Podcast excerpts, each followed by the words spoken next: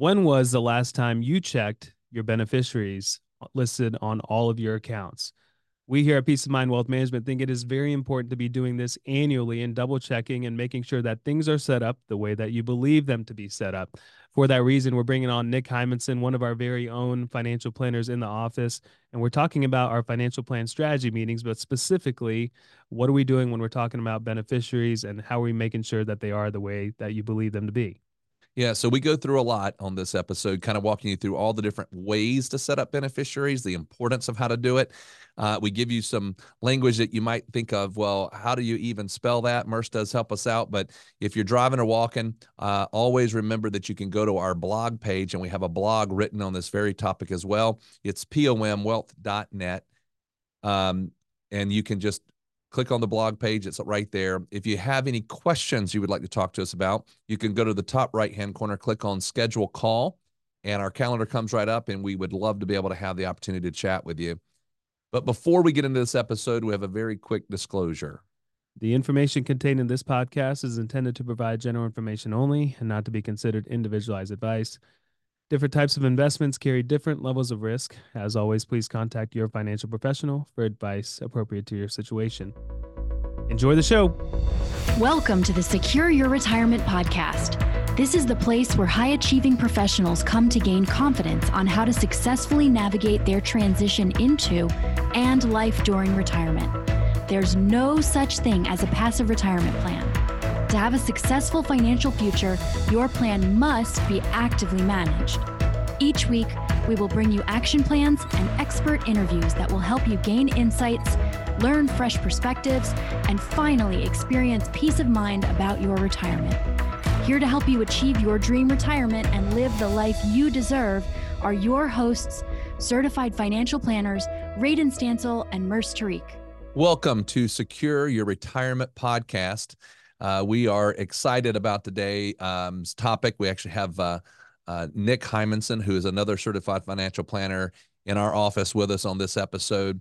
And this episode is really focused on beneficiary designations, but this all kind of comes out of a particular meeting that we do with our clients every year, which we call our financial planning strategy meeting. And there's a lot of work that goes into this meeting. There's a lot of things that come out of it. It's extremely beneficial. But I thought we could kind of start out, Nick, by if you could just kind of say, you know, what is a financial planning strategy meeting and what kind of happens in there? Yeah, so in the financial planning strategy meeting, we're covering a multitude of topics, things from how, you know, accounts have done over the last year. We're talking about beneficiaries, any new updates in terms of just daily living. So looking at, in all essence, a budget, so expenses and income, and making sure that we're withdrawing from the right place, or if we can turn on different sorts of income sources as well. That's a big discussion topic. So from the entire financial planning standpoint, we're using our retirement plan to take us through the conversation. And from there, we're kind of making decisions and having discussions on all of those different topics. Yeah, you know, one of the things I talk to people a lot when we talk about financial planning and having a financial plan, which is this is all based around the financial plan, is that I compare it to a GPS system. And I always ask people, what do you think is the most important part of what you put into a GPS? And a lot of people very quickly will say the destination. And I say, yeah, that's a very important thing. But what if I'm trying to get somewhere, but yet I don't know where I'm at? Then that's problematic. I can't get somewhere if I don't know where I'm at. What this meeting does that Nick was just walking through is every year we're updating the location of where we're at. So we're basically updating account values. We're making sure that the income is right. Sometimes people get increases in their Social Security. Maybe they've got another piece of income or they've stopped getting a piece of income. Whatever that is, it just updates that location. So yeah, also, and on top of that, because you know what we always talk about is that there's so many things when it comes to a retirement focused financial plan. It's not just about investing, but it's also, you know, where are we today, and what are the milestones that are ahead of us? Whether that's decisions on Social Security, or maybe you're turning 65 and you've got Medicare approaching, and you don't understand Medicare. Well, we have a Medicare person in-house now that's helping have those and guide those conversations. The estate plan side of things. So what happens to the money when you're not here? That's a topic of conversation as well, which kind of leads us into beneficiaries. Because sometimes in a meeting, I will say, let's talk about beneficiaries. And they could say, well, you know, my will's got that all handled. And unfortunately, that's not true. And that's not the way that we want to approach beneficiaries. A lot of the accounts that we accumulate over the years, we get to tie beneficiaries to them, like 401ks, IRAs. Those are the most common that you know the word beneficiary for. But you also have life insurance, and pretty much any account that has cash in it, even your bank accounts. What we talk about is the more beneficiary designations you can have added to account, the simpler the process is going to be when that terrible time comes, and we have to start putting the estate in process. So, Nick, how about this? Let's walk through, since we're now talking about beneficiaries. First of all, you know, take us through what are we doing to prepare for this conversation around beneficiaries before the client even gets there? Yeah, so before the meeting, our team is really looking at all of the accounts, all of the investment accounts, and for some, we're calling insurance companies and confirming who's listed as beneficiaries for primary beneficiary and contingent beneficiary, as well as their percentage allocations. So some people may have multiple beneficiaries listed under primary and contingent. Some people may have just a few. So for everyone, it's different, but we check over every single account. Insurance-wise, we're likely calling them up, but then also on the Schwab side of things, and then the other types of accounts, we may have online access, but we're putting all of the accounts together.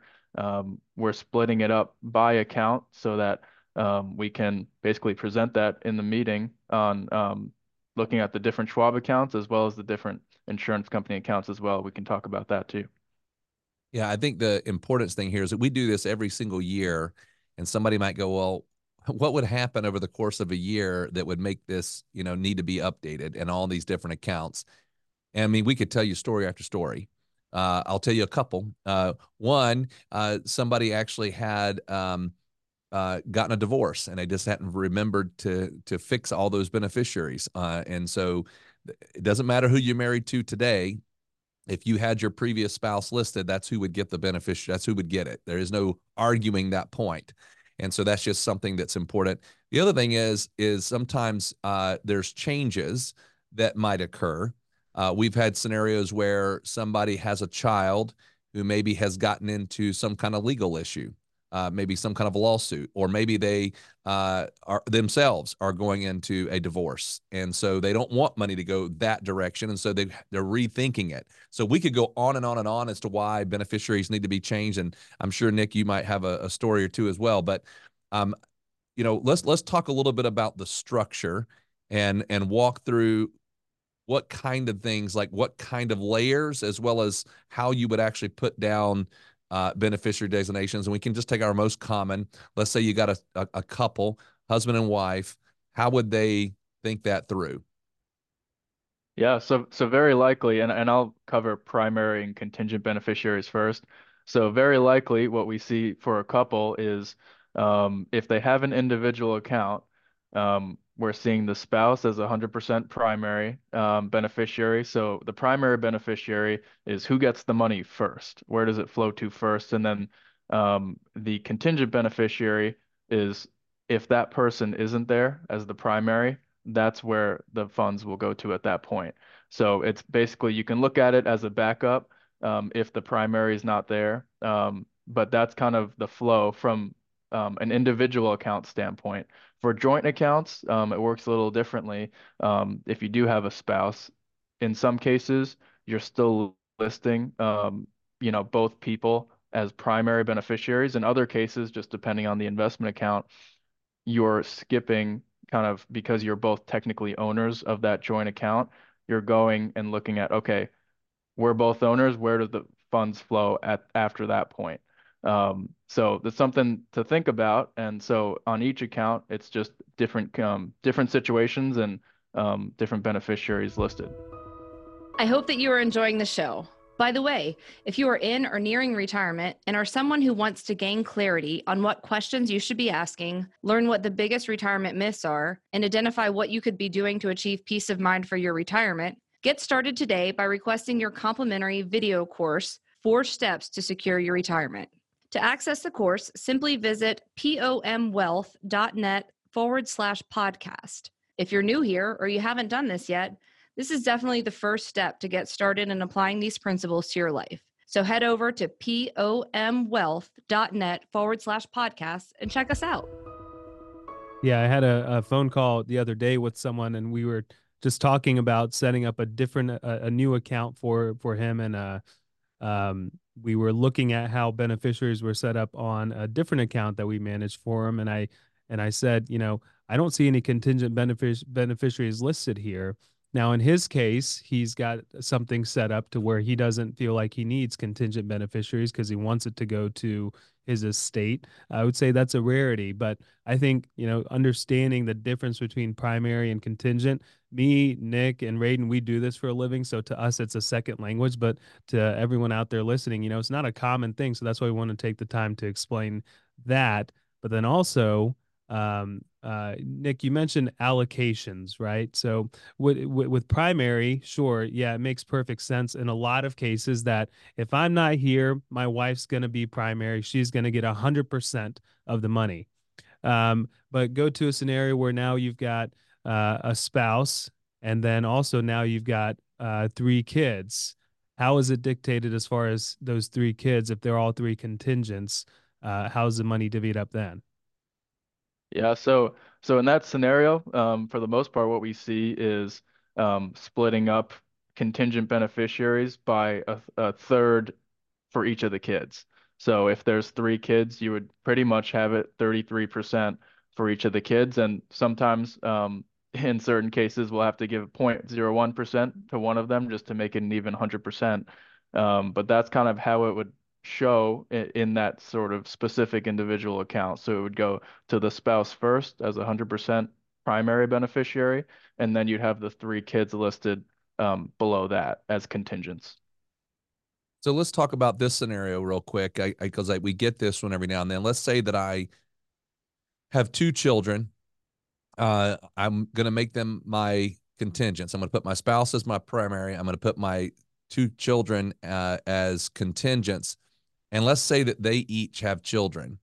And what I want is if something were to happen to one of my children, I don't want that money to go to the other child and then get 100%. I really want it to go down to my grandchildren. So how do I do that? How do? I just have to go through and name all them? Or then the question comes up, well, what if one's born and I didn't put it down? So how do I make sure that future grandchildren get it equal? What's a way or a strategy to do that? Right. So a strategy to do that, and what it's called is per stirpes. So it's a specific beneficiary designation that you can put on your investment accounts that designates that the funds will flow to down that specific family tree. So in this case, we're talking about 2 kids. And let's just say it's 50-50, split evenly. If one of the kids is no longer there, but the designation on that kid as 50% beneficiary is per stirpes, that 50% of the funds will flow down their family tree to their kids without any need to list them on the account, just as long as it's listed as per stirpes. That's kind of how you keep it split 50-50, divided by the 2 families, basically. Yeah, and I would say per stirpes, which, by the way, it's spelled because it's a tricky word, P-E-R, and then the next word is stirpes, S-T-I-R-P-E-S, if you're jotting it down. And check, you should check, always check your beneficiaries. That's the whole point of this episode, but check if you have per stirpes, if that is your intention for the money to flow downwards the hierarchy of the family versus what the other one is called is per capita, which is what Nick was talking about earlier. Go back to the 50-50 split of the 2 kids. And if one of the kids isn't there, per capita means instead of it going to that kid's kids in all essence, it would go across to the other sibling. So the 50% that they were supposed to get would go shift over to their sibling rather than going down to their family lineage. So per capita versus per stirpes, it's I think an important distinction to understand. A lot of people don't know that per stirpes is out there, but I think it's pretty powerful. It saves a lot of the legwork of updating all these beneficiary forms every time a kid is born or a grandchild is born, and it makes it a lot smoother as far as what your intentions are, which is keeping it down the lineage versus per capita going across the lineage of your own kids. So, and I was just going to say on that point, just real quick before we hit to another topic, is just so you understand, if I have a child who has 4 children, right? I got 4 grandchildren. If I say per stirpes, it automatically equally gives it to each child, grandchild. So I don't have to worry about the percentages. It's just going to split it up 25% to each grandchild equal. Now, if I did want it to be a different percentage, I have a grandchild I love more than the others or has a bigger need than the others, I can't use per stirpes. I have to list those children and put the actual percentages there for that particular lineage, which you can do. So if I have that situation, I've got one who I don't want to have as much or whatever it might be. I was kidding about the loving one more than the other, but there are scenarios where somebody would say this person doesn't need the money. Maybe they've already got. I've got one that decided to do something that doesn't make a lot of money. I got another one who is a brain surgeon and they make a really good income, and I don't want it to go equal that way. So we can use that as a tool. One other quick tool before we move on, I just want to speak about this real quick, is the other element. If I have the per stirpes language, and let's say that I left my IRA, which is all taxable, to my child, and let's say that my child now is older and they're making a really good income, they have the right to disclaim a portion of their inheritance. And what that means is that they could disclaim it. It would then go down to the grandchildren and they would get that and they would then pay their tax rate. And so that could be a very big tax advantage. They get to make that decision in the moment. You don't have to make that ahead of time, but by having the per stirpes, you're able to set that up. I'm sorry, Murs, I cut you off there because I wanted to hit that topic. No, that's really all I had. I think we've talked about beneficiaries quite a bit. Obviously, there are things outside of beneficiaries that you want to think about as well. And we've done several podcasts on trusts and whether or not you need a trust or a will. All these things I think are very important to be talking about every single year. Are my beneficiaries up to date? Is my will in the right place that it should be? Or does my trust need updating? Because the fact of the matter is we see it all the time. Life changes. There's divorce, there's death, there's new kids that are born. And so you want to be thinking about this on a regular basis because this is, your retirement is one of the biggest assets that you have. And if you're going to leave some of it behind, you want to make sure it's being done properly. There's a lot more that goes into financial planning. Our goal is to bring Nick on from time to time to talk more about some of the things that we talk about in financial planning strategy meetings, whether it's around, tax conversations or investment strategies or income planning or withdrawal strategies, all these different things. We want to do it in short snippets so as not to overwhelm. But thanks, Nick, for being here. And that's all I've got. All right, everyone, if you have any questions, feel free to go to the website, top right-hand corner, click on schedule call. Our calendar comes right up. You can click on that. And we're glad to hop on a call, answer any questions you've got about this topic or any other topic. But thank you very much for listening. We'll talk to you again next Monday. All right, everyone, that wraps up today's episode of the Secure Your Retirement Podcast. If you found value in today's episode, we would love nothing more than for you to head on over to iTunes and give us a 5-star rating and a review. Be sure to take a screenshot of the review before you submit it, and we'll send you a special gift, our book, Get Off the Retirement Roller Coaster. Just email morgan@pomwealth.net with a screenshot of the review to get your gift. Also, be sure to subscribe so you get notified of new episodes as they're released every week. And finally, please share our podcast with your favorite social network so more of your friends and family can benefit from this information. Always remember, you've worked hard to get where you are, and now you deserve to have a retirement that works hard for you.